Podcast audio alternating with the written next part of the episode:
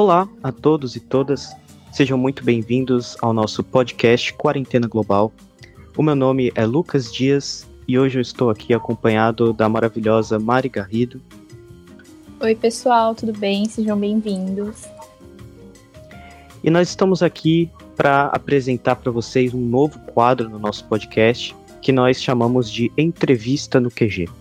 Nesse quadro, nós temos aqui o compromisso de trazer para vocês acadêmicos, professores, estudiosos das mais diversas áreas de relações internacionais e ciências sociais para discutirmos um pouco sobre os assuntos que estão em alta no nosso mundo, temas importantes que ajudem a gente a ter uma construção de conhecimento e que nos ajudem também no nosso compromisso de divulgação científica. Para esse nosso primeiro número, nada mais justo do que chamar a pessoa que começou com isso tudo Daniel Rei Coronato, que é professor da Católica de Santos, da Universidade Católica de Santos, é coordenador do Grupo de Pesquisa de Análise de Conjuntura Internacional, o criador do QG, né, nosso Quarentena Global. Tudo bem? Mari Lucas, que prazer estar aqui com vocês. Fiquei muito honrado com o convite de ser o primeiro uh, nesse novo quadro. Vai ser um prazer bater um papo com vocês. E aproveitando a data de hoje, dia 1 de abril, trouxemos então o professor para nos dizer as verdades e os mitos sobre a ditadura militar brasileira. Bom, muito bem. Então, professor Daniel, aqui para inaugurar a nossa entrevista de hoje, é, queria começar perguntando, para tentar esclarecer um desses mitos aí a respeito da ditadura, é, queria começar perguntando a respeito do próprio golpe de 64 em sua essência. Muito se dizia que tratava-se de uma ameaça comunista que o Brasil vinha sofrendo nos últimos anos e disse que este golpe aplicou-se para livrar o Brasil da ameaça comunista. Isto procede? Olha, eu, primeiro de tudo, quero agradecer demais a, o convite para nós falarmos exatamente sobre esse tema. Tá? Esse é um tema quente, digamos assim. Ontem, é, ontem dia 31, né, foi o dia que muita gente coloca como marco né, do, do, do estabelecimento de uma ditadura é, civil-militar no Brasil, uma ditadura militar no Brasil, e esse foi o momento em que nós vimos guerras de narrativas por todos os lados, né? Gente falando as, as coisas mais absurdas, uh, muitas pessoas, inclusive, é, inventando relatos, né? Coisas que, inclusive, não se apoiam na própria documentação, não se apoiam na própria realidade dos fatos que aconteceram a partir de 64. Tá? Eu acho que a primeira coisa que a gente tem que deixar claro aqui é que não há dúvidas com relação ao caráter ditatorial do, do regime militar uh, instalado no Brasil a partir de 64. Não é um regime que, que é, é, é uno, né? ele não foi igual durante todo o seu período. Você tem momentos de abertura e fechamento, né, momentos em que a repressão aumenta e a repressão diminui, uh, as, ligado talvez com circunstâncias locais, mas também ligado com circunstâncias internacionais muito grandes. Nós vivíamos ali numa era da Guerra Fria, né, um momento especial da Guerra Fria, pós a crise cubana de 62, um momento uh, de uma certa distensão no sistema internacional. Depois dos anos 70 nos anos 80, quando a ditadura já caminhava para o seu fim e várias ditaduras estavam sendo instaladas na América do Sul. O Brasil tá, passava por um outro momento da sua própria ditadura. Portanto, é, esse é um tema muito importante. Tá? O que parece hoje, Lucas, Mari, não sei o que vocês acham, vocês são mais jovens do que eu, vivem na internet, tá? mas parece que existe muita desinformação sobre o que aconteceu uh, em todo o ciclo militar. E eu não sei se vocês têm a mesma impressão que eu, mas a impressão que eu tenho é que as pessoas falam sobre coisas que elas imaginam que, que aconteceram. Tá? Então, algumas coisas que são ditas aqui, né? Dizer, primeiro, na ditadura militar não havia corrupção, né? A ditadura militar tinha sido um espetáculo econômico, né? a repressão só pegava vagabundos, né? Essas, esses chavões e essas frases de efeito, e a gente sabe que a ditadura ela foi repressiva, ela foi uma ditadura é, extremamente intensa do ponto de vista da ação política. Ela interrompeu um ciclo democrático que, cambaleante desde o governo Dutra, passando por Vargas de novo, Juscelino Kubitschek, Jânio Quadros, né, João Goulart, finalmente. Era uma democracia muito frágil, muito cambaleante, mas era uma democracia que garantia um certo, uma certo, um certo espaço público né, de liberdade de expressão. Nos períodos talvez de maior efervescência cultural do Brasil, foi exatamente esse período entre os anos 40 e o começo dos anos 60. O que eu posso dizer, Lucas, é que do, do ponto de vista do sentido histórico, a ditadura militar brasileira foi, em vários aspectos, uma grande tragédia humanitária, uma grande tragédia política, mas eu acredito fielmente que o, infer... o, o diabo mora nos detalhes. Tá? E quando a gente começa a olhar a ditadura nos detalhes, a gente começa a perceber que muitas dessas narrativas que são feitas hoje, né, por essa galera muito saudosista, né, de que a de uma ditadura que eles imaginam que foi, mas não foi, né, uma certa nostalgia daquilo que eles não viveram, né, uma, uma saudade daquilo que a gente não viveu, diria um poeta mais contemporâneo, é, isso faz com que esse tipo de pensamento ele seja muito perigoso, muito perigoso, porque há uma nostalgia sobre algo que não aconteceu da maneira como as pessoas falam. Portanto, eu quero agradecer por poder falar sobre os mitos dessa, desse período. Um detalhe interessante que a gente pode ver, o senhor comentou a respeito é, deste saudosismo que roda através aí das redes sociais, principalmente, vindo de muitas pessoas que é, às vezes nasceram até mesmo depois do período da ditadura militar e clamam pela volta de algo é, que realmente não, não tem muito sentido, assim, se você para para pensar que você não foi parte daquilo, não é? É interessante isso, quer dizer, é, as razões para alguém ser nostálgico com algo que não viveu são muitas, né? Primeiro, a, a questão de uma certa idealização. Uh, eu, eu não vou fazer uma análise sociológica muito profunda sobre isso, porque eu acho que não cabe aqui no nosso recorte. Mas, assim, é interessante, quer dizer, quando alguém quer voltar para uma época como a época da ditadura, tem muitas coisas que têm a ver com isso. Né? Tem uma certa concepção de mundo mais conservadora, mais reacionária, claro. Mas eu acho que assim, é, é também uma coisa, Lucas e Mari, que é o seguinte: há uma certa tentativa de voltar para uma época em que parecia que as coisas eram mais simples. O mundo contemporâneo é um mundo muito complexo, né? Muitas pautas, muitas agendas, muitas identidades em disputa. E aquele, esse mundo que a gente pode enquadrar como nosso mundo contemporâneo, ele é muito diverso daquele mundo em que você podia desmatar, né? em que o desenvolvimento significava tratores passando por cima de florestas, as pautas das minorias elas eram é, massacradas pelo, pelo discurso da maioria. Eu estou querendo dizer com isso é o seguinte: é, a, a, voltar para a ditadura é voltar para uma época em que as coisas fazem mais sentido para estas pessoas. E essa nostalgia de algo que faz mais sentido denota duas coisas. Primeiro, um certo esvaziamento do debate público hoje, muito é, distribuído em pautas completamente diferentes, e a capacidade de certos grupos hoje de capturar essa lembrança daquilo que não foi para os seus próprios interesses políticos contemporâneos. É, eu concordo bastante que o, essa questão de, de ser mais simples, né, era o nós e eles, é, ainda mais na questão da Guerra Fria. E trazendo para esse lado, eu queria saber qual que foi o posicionamento e a influência dos Estados Unidos que instaurou a ditadura. A, a, a gente estava ali, o Brasil estava ali na, na, área de influência dos Estados Unidos. E eu queria saber como é que foi é, a resposta do país.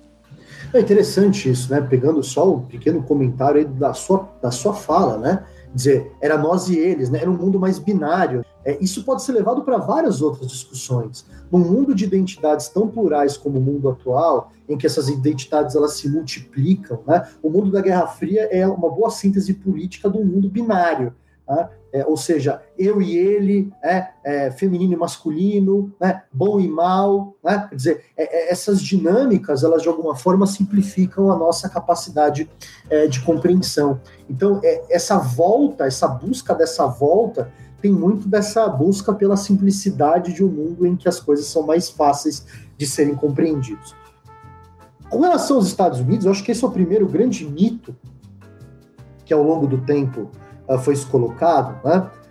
que os Estados Unidos não teriam tido nenhuma participação no golpe de 64. Isso é uma verdade que foi colocada durante muito tempo, em que os militares brasileiros, na verdade, atuariam para reprimir uma ameaça comunista que estava caminhando para tomar o país. O João Goulart seria né, a cabeça desse processo, ou um dos grandes articuladores desse processo. O Brasil caminharia né, para a zona de influência soviética por meio de um golpe e o, os militares tomariam o poder, primeiro, para acabar com a corrupção generalizada, que era uma das pautas que eram colocadas, e também mitigar essa ameaça. O fato é que os americanos participaram desse processo, haviam criado, inclusive, uma operação chamada Operação Brother Sam, que era uma operação que visava dar apoio não só uh, internacional, mas apoio logístico aos governos golpistas, né, aos golpistas que queriam tomar o governo.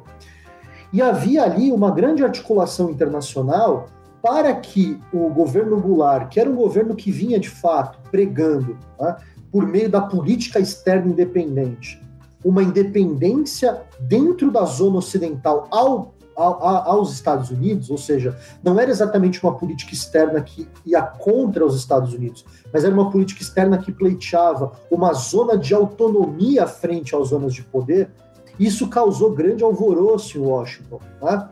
Uh, o João Goulart chega aí para os Estados Unidos, faz uma visita de Estado uh, com o presidente Kennedy, lá ele presta contas da política externa brasileira, mas as ações que acontecem entre 62 e 64, é, de alguma forma, tomam os americanos, os americanos tomam como um objetivo a, a, o apoio a qualquer movimento que se colocasse contra o governo Goulart.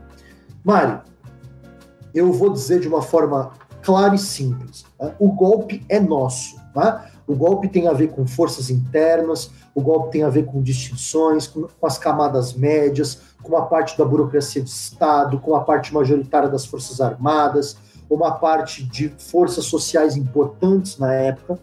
Mas a gente precisa deixar claro que esse apoio dos americanos ele foi um apoio decisivo, primeiro porque era, era uma retaguarda para caso o Brasil caminhasse para uma, uma vietinização, né, para uma guerra civil, mas era também uma recaguarda do ponto de vista internacional. O que chama atenção, Mari, e ao meu ver é a coisa mais interessante, é que essa relação com os Estados Unidos, que muita gente acredita que ela vai ser um céu de brigadeiro até o final da ditadura militar, não é. Porque imediatamente quando os militares, a partir do governo Costa Silva, Médici e Geisel, começam a pisar o pé no acelerador de medidas nacionalistas, os americanos imediatamente, e também usando como desculpa a repressão, começam a se afastar do governo brasileiro. Tá? É importante lembrar, o governo de Washington odeia muitas coisas, mas principalmente odeia governos com pautas nacionalistas em excesso, estatismos são coisas que o governo de Washington não gosta. Preferem tolerar um governo de centro-esquerda a tolerar um governo estatista de direita pró-Estados Unidos.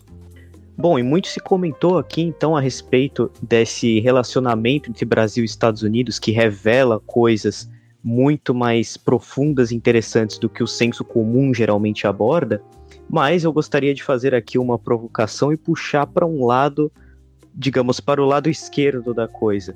E a relação entre Brasil e União Soviética, com este golpe de 64 e os governos militares, ela deixou de existir? Isso é muito interessante, Lucas. Eu, eu adoro comentar sobre isso, porque isso é alguma coisa que sai tanto do senso comum e a maioria dos apoiadores do, do, do golpe de 64, daqueles que querem a volta do, do regime militar, simplesmente ignoram esse fato ou desconhecem também que é uma possibilidade.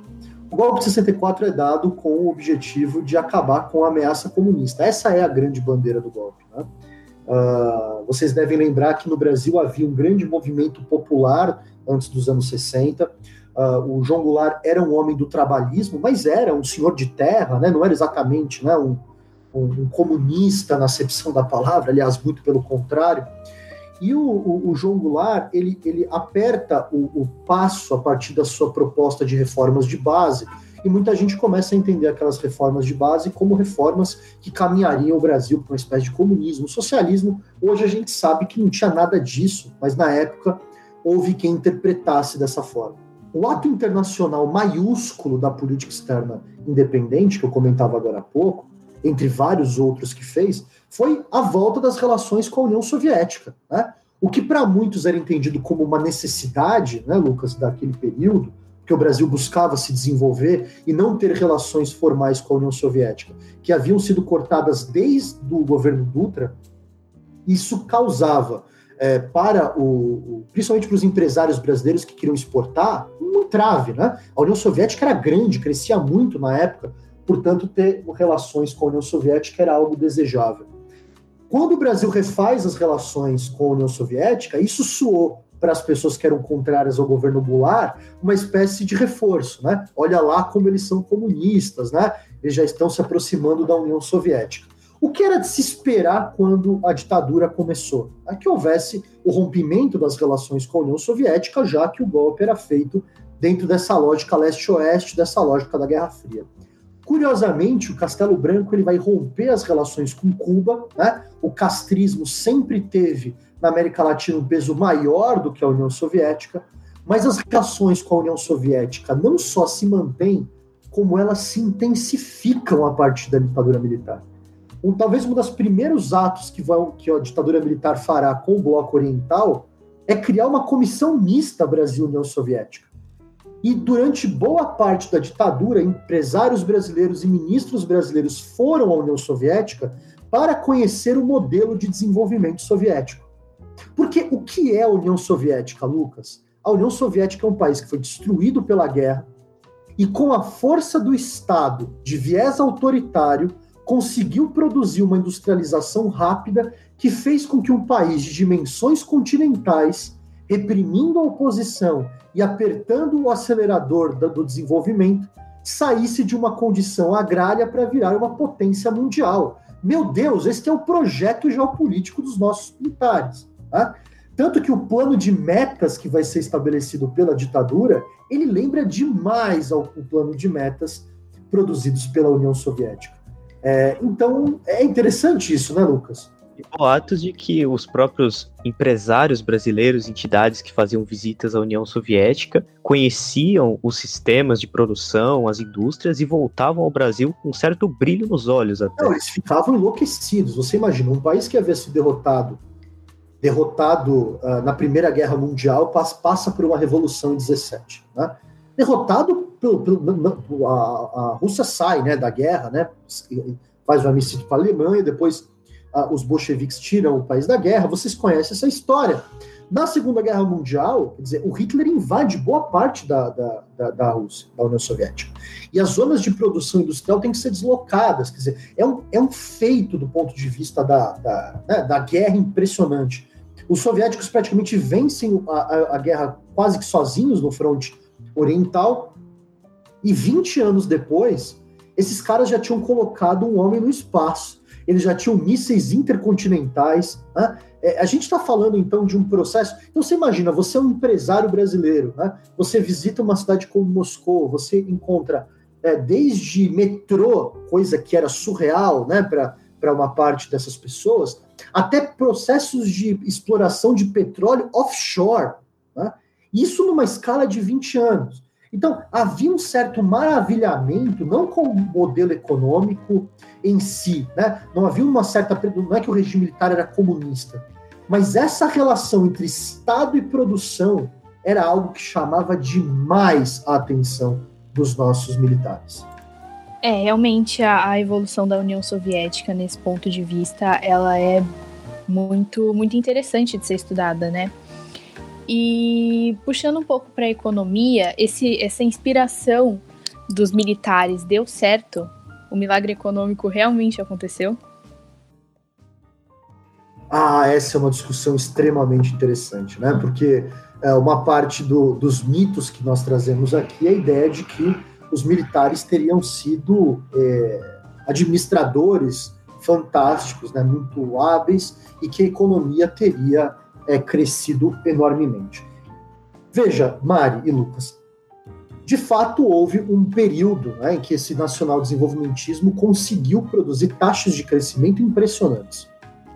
O Brasil foi um dos países, se vocês forem considerar apenas as taxas nominais de crescimento do PIB, um dos países que mais cresceram no século XX. Isto deve-se muito também a esse período. Né? Ou seja, o Brasil sai de uma condição agrária durante quase todo o período dos anos 30, 40, 50, 70, pegando também o período militar, se transforma num país urbano, há um crescimento grande das classes médias, ou seja, há de fato, durante o período militar, uma certa é, complexização da maneira como a, as classes econômicas, as classes sociais existem, aumentando classes intermediárias, né? aquela divisão entre pobres e ricos, cria-se algumas camadas ali no meio entre uma coisa e outra. A grande questão toda, Mari, é que a gestão econômica dos militares, ela, apesar de ter produzido resultados econômicos nominais de crescimento do PIB muito importantes, Uh, várias obras públicas foram feitas, algumas delas a gente usa até hoje. Então teve um grande incentivo a algumas dessas grandes, desses grandes projetos, né? Ponte Rio do Niterói, né? Uh, Itaipu, né? coisas que são importantes até hoje. Nós também precisamos levar, lembrar que esse regime ele teve um, dois grandes problemas muito claros. Primeiro, ele foi um regime que endividou o Estado enormemente, sem que ele conseguisse tirar desse endividamento um processo que garantisse uma diminuição da desigualdade econômica. Né? Veja, eu, eu sou daqueles, vocês me conhecem, né, que defende que a participação do Estado é fundamental. Tá? Então, não estou aqui dizendo que o endividamento e o Estado participar é ruim, pelo contrário, ao meu ver, é desejável. No entanto, da maneira como foi feito, houve um crescimento econômico sem que esse crescimento ele significou, significasse né, uma diminuição verdadeira da pobreza e da desigualdade. Isso não aconteceu na ditadura militar. Além disso, isso, isso depois virou uma bola de neve gigantesca. O regime militar foi o grande responsável pela hiperinflação do Brasil. Uma gestão monetária, uma gestão econômica desastrosa, produziram as condições para que os anos 80 fossem uma década de crescimento muito muito difícil, né? altos e baixos muito intensos. E depois, a bomba que os militares deixam para a Nova República, fala-se muito dos primeiros governos da Nova República sofrendo muitas dificuldades para organizar o país, mas a verdade é que eles tinham um passivo, um legado de uma inflação, de uma hiperinflação que foi deixada na mão de Sarney, Collor, Itamar, Fernando Henrique Cardoso, gigantesca. Isso produziu, inclusive, um arranjo econômico a partir do Plano Real, em que todos os governos subsequentes sempre tiveram que governar com o freio de mão puxado. Quando a economia crescia muito, você ficava com medo dela crescer demais, porque isso poderia produzir inflação. Isto é uma, uma, uma herança dos militares. Tá? Então, se por um lado, de fato, esse milagre que você está chamando, ele teve uh, efeitos práticos do ponto de vista da logística, da construção de grandes obras, é, várias dessas iniciativas elas também foram responsáveis por gerar décadas de problemas econômicos estruturais. E eu arrisco dizer, Mário, que a gente não saiu de, de alguns deles ainda. O efeito de vários desses movimentos ainda se fazem sentir hoje em 2021. Pois bem, então conversamos muito também a respeito dessa relação entre os, os, os, governos militares, o progresso ou o regresso, digamos assim, da economia no Brasil em relação com os próprios setores públicos. E agora a gente entra num ponto interessante que eu acho que chama a atenção de todos aqui que estão ouvindo. Como se deu essa relação entre esses setores no Brasil em questões de corrupção? Então é engraçado isso, né? Uma das grandes, uh, talvez a grande falácia né, que nós temos hoje é a ideia de que, o, de que não havia corrupção. Primeiro que não havia uma imprensa livre para poder fazer uma, uma cobertura disso, né? Então, é, muitas das coisas que a gente vê hoje não se via lá por uma simples questão uh, que era impossível, não havia um órgão que pudesse fiscalizar aquilo de fato. Uh, sim, havia, né? Há, há, não só há indícios, como há muitas muitas indicações de que isso aconteceu de maneira sistemática. Uh, empresas que depois foram uh, culpadas por escândalos de corrupção, você percebe que várias delas tiveram seu processo de crescimento exatamente durante o período da ditadura militar. E, Lucas, né, que a gente está falando de um governo que, governos que fizeram muitas né, iniciativas, muitas obras públicas, né, e, e, a gente conhece como esse mecanismo ele funciona no Brasil. Tá? Então nós temos problemas aqui, principalmente do, do, da maneira como esse regime ele se relacionava com outros atores públicos e que a corrupção foi sim um fato presente naquele período. Né? Além disso, você teve outros problemas, né? Quer dizer, é, além da questão da, da, dessa corrupção que acontecia no, no dentro do, do, do, Estado, né?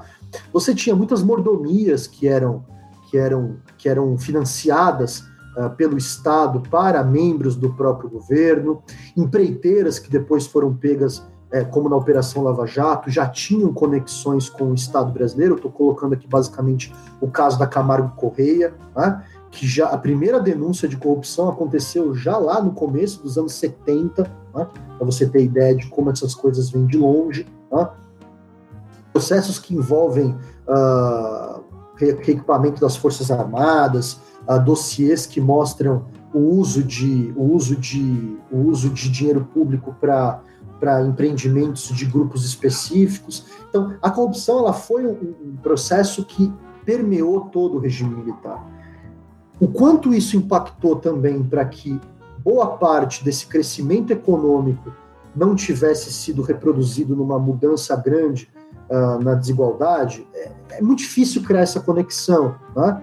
Uh, a gente, uh, o volume dessa corrupção e a maneira como ela poderia ou não impactar nessa mudança estrutural é difícil de nós precificarmos, digamos assim. Mas o fato das pessoas acreditarem de que não havia corrupção diz muito mais sobre o regime em si do que propriamente dessas pessoas, quer dizer, um regime em que tudo era fechado. É importante deixar claro que é, esse argumento da corrupção geralmente vem acompanhado do argumento de que não havia violência, né? De que não tinha crime, de que não tinha assalto, de que não havia que você podia andar na rua como se nada acontecesse, porque havia uma certa segurança pública. E quando você vai para os autos, quando você vai para os dados, você percebe que não. Tá? A questão da segurança pública também piora muito naquele período. E vários fenômenos, como que viremos nas décadas seguintes, tráfico de drogas, né, controle de milícias de territoriais nas grandes cidades, isso uh, tem a sua origem nesse período né? porque dá a impressão que vem a nova república e esses problemas simplesmente surgem. Né? Não, esses problemas estavam lá e eles estavam se reproduzindo dentro do Estado brasileiro naquele, naquele período também. Sim, realmente, todos esses problemas, eles, na verdade, foram é, recorrentes ao longo da ditadura militar, e a gente percebe essa questão é, da repressão, principalmente, ela vai levar a gente a um, ponto seguinte que eu gostaria de tratar aqui também, e que talvez seja um dos principais que a gente tem a abordar em relação aos regimes militares, que é a violação dos direitos humanos no Brasil. Os presidentes que estavam no poder e todo o seu corpo de governo, eles foram responsáveis por violações de direitos humanos sistêmicas ao longo desses anos no Brasil? Como eles estavam envolvidos com isso? O que é, o que é fato né, é que algum grau de censura, de controle público, existiu desde 64. Tá? Uh, obviamente, isso não começa 100%, né? Esse é um processo de montagem até que nós caminhamos para um fechamento completo no AI-5, depois você tem um processo da tal abertura lenta e gradual, que foi de fato lenta e gradual. Né? A censura, inclusive, ela, ela, ela vai para além da ditadura militar, para vocês terem ideia, ela vai só terminar algum tempo depois. Então, nós estamos diante de um regime que, durante todo o seu período, experimentou graus diferentes de censura e de repressão. Isso é notório, é conhecido. Né? A própria Comissão Nacional da Verdade mostrou em detalhes de que ele foi um instrumento político absolutamente permanente nas ditaduras da América Latina como um todo. Inclusive, muitas vezes, é, o Lucas, levando em consideração que essas ditaduras, inclusive, por vezes se ajudavam, né?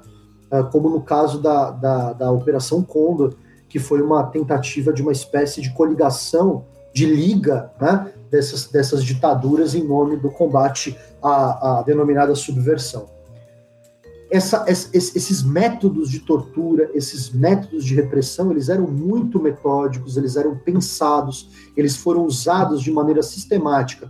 Primeiro para vencer a, a, luta armada, né, que se organizou para combater a instauração do golpe, mas também como uma forma de calar grupos, uh, grupos das classes médias, de grupos intelectuais, alguns deles presos, outros torturados, outros exilados a censura que funcionava nas redações de jornal, que funcionava na grande imprensa.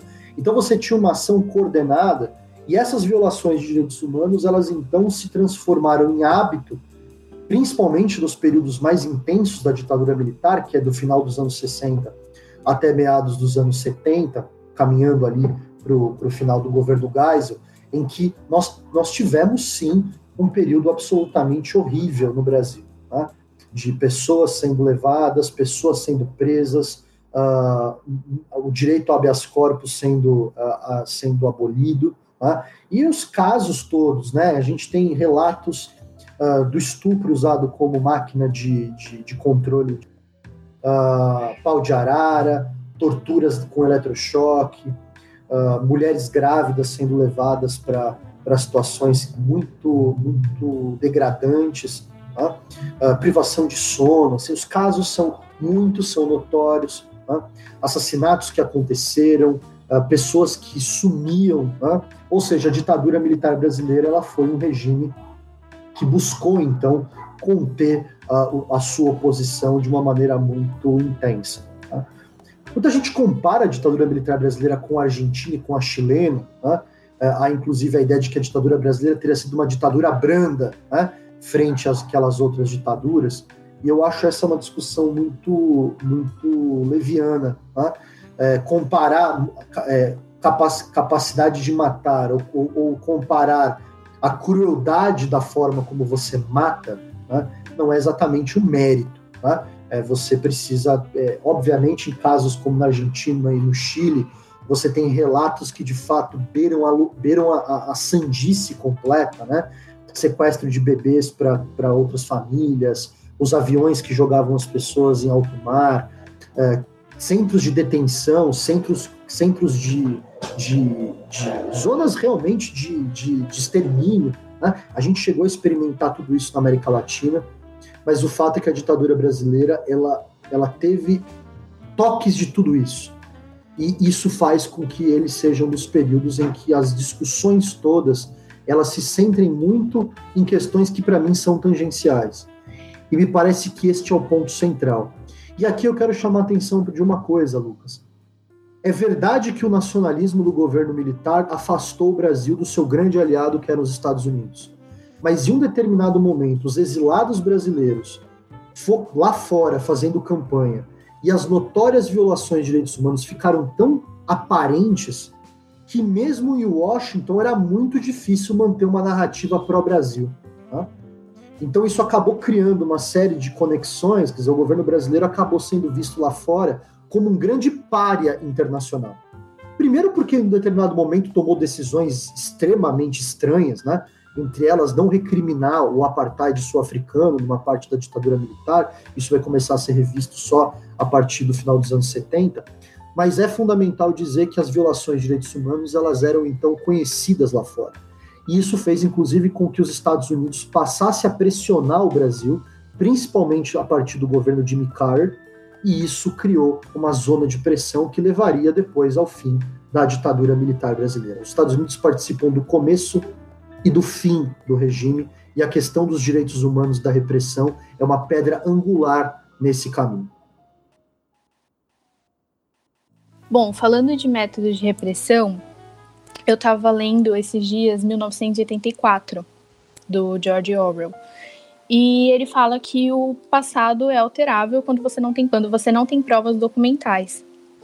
E eu queria saber se a falta de, de um julgamento e por escrito dos militares de tudo que aconteceu, de toda a tortura, leva ao negacionismo desses, desses eventos e à idolatria do período militar.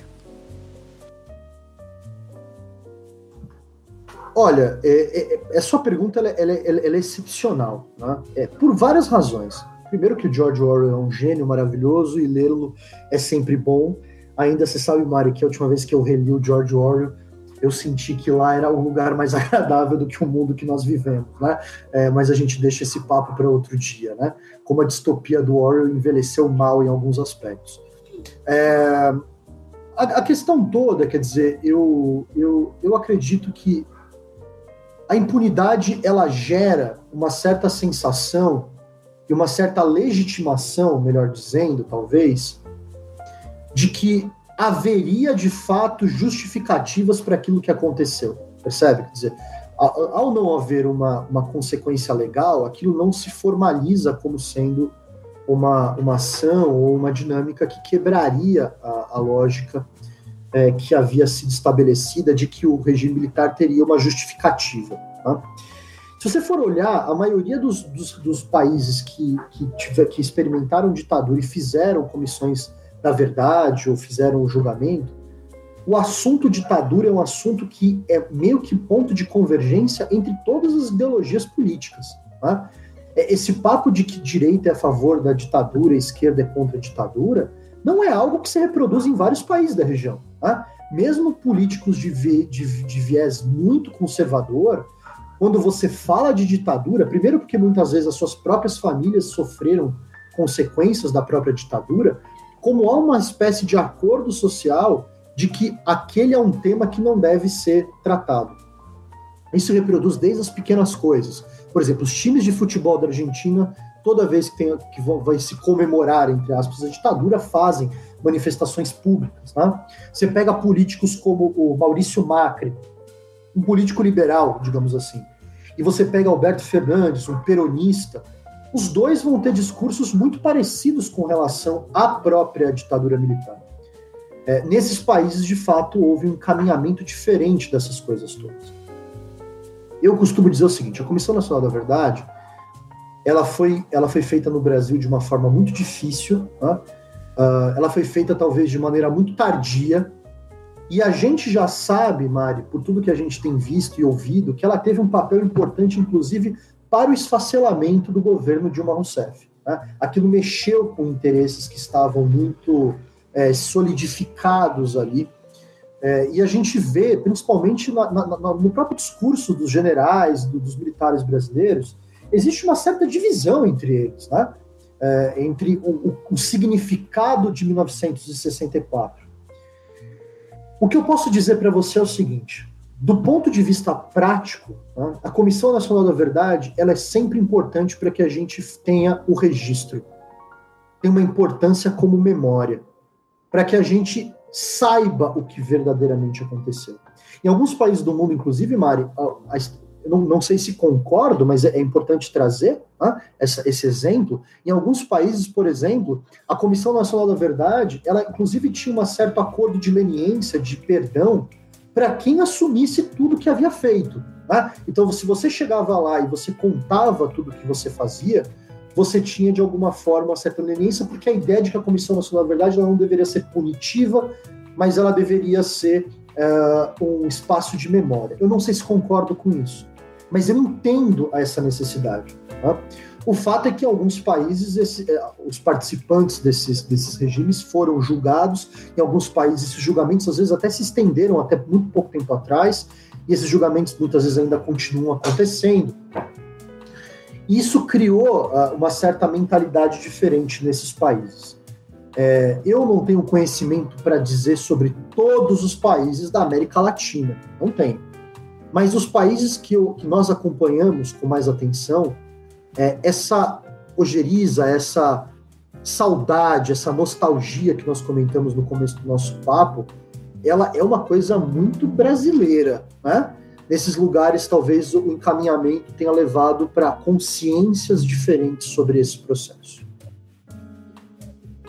Nós abordamos aqui então os, todos os grandes aspectos interessantes, tanto em questão nacional quanto internacional da ditadura.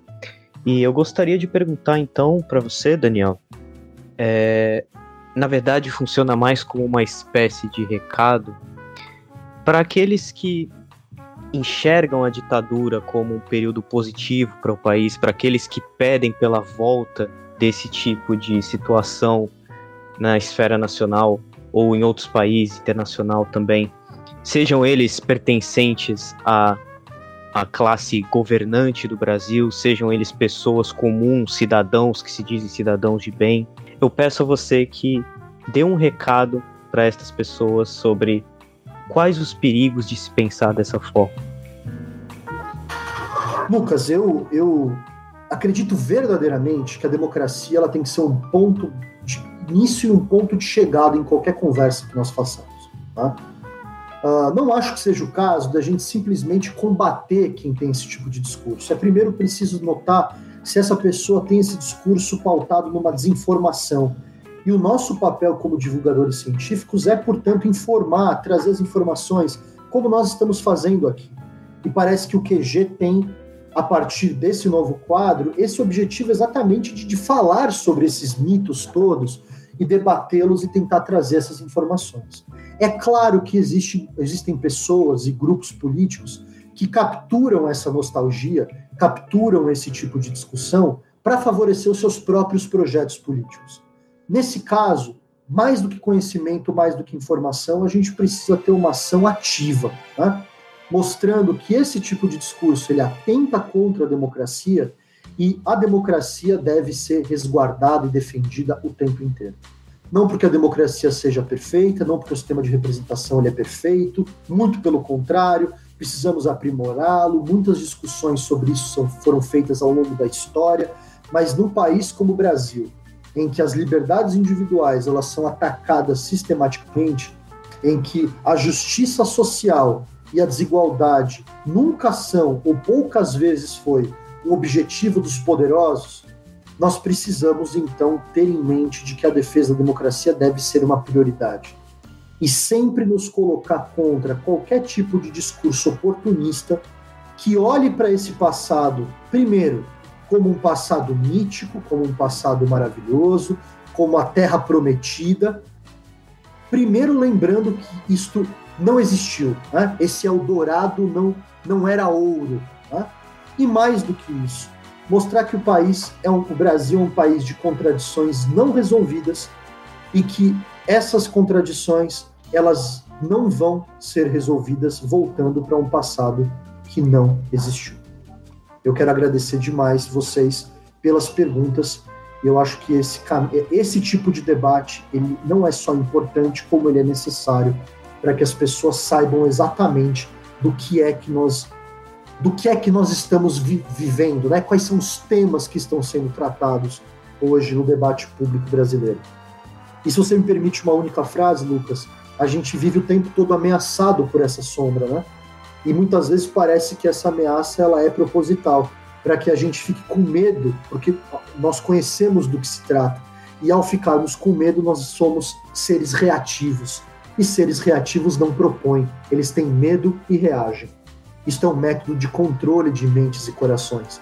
Então, a gente não, é, não adianta só nós discutirmos sobre o que foi e dizermos que nós não queremos mais nós precisamos também propor métodos de uma democracia mais inclusiva, mais participativa e tomarmos de novo o controle da narrativa. Porque reagirmos com medo àquilo que já foi é importante, é necessário, é justificável. Mas a gente também precisa dar o próximo passo. E isso a gente vai ter que fazer ao longo da nossa construção como sociedade e como país. Professor, eu queria agradecer muito esse papo que você teve com a gente. É, é um assunto que vem se tornando cada vez mais importante da gente debater e da gente mostrar é, os fatos e não mentiras ou achismos que, que só vão acabar privilegiando um grupo muito pequeno de pessoas. Queria agradecer também aos, aos ouvintes. Muito obrigada. Bom, é, primeiramente eu quero aqui agradecer muito, muito mesmo ao, ao, Daniel por estar aqui presente com a gente nessa, nesse, nessa inauguração de um quadro que, como o próprio Daniel disse, acho que pode, pode trazer para a gente, a gente uma, uma construção de conhecimento muito importante, uma mudança de perspectiva, às vezes, em relação ao que a gente acha e depois de ter esse contato com essa experiência, pode ter a possibilidade de mudar a nossa opinião. Isso é sempre um, um, debate muito saudável, isso é muito bom. Eu acho que isso é aquilo que constrói principalmente a democracia que a gente precisa proteger. Ditadura nunca vai ser um tema que nós podemos esquecer, nunca vai ser um tema que a gente pode deixar para trás das nossas discussões, mas principalmente eu acho que é importante que a gente aprenda com esses cenários e faça com que a gente consiga prosperar no mundo que a gente vive, no país que a gente vive, um debate que seja mais favorável à, à união e ao, à, à cooperação mesmo, sabe? Então, eu agradeço muito também novamente ao Daniel. Mari, muito obrigado por estar aqui nessa, nessa primeira jornada com a gente. E nós vamos continuar aqui trazendo para vocês novos, novas entrevistas, novos assuntos. Então, por favor, fiquem ligados aqui na nossa discussão. E eu convido todos vocês, obviamente, a seguirem a nossa página no Instagram, Quarentena Global, e divulguem aos seus amigos também, para que a gente possa continuar trazendo esse trabalho aqui que nos dá muito prazer. Obrigado, fiquem saudáveis e fiquem seguros, como sempre.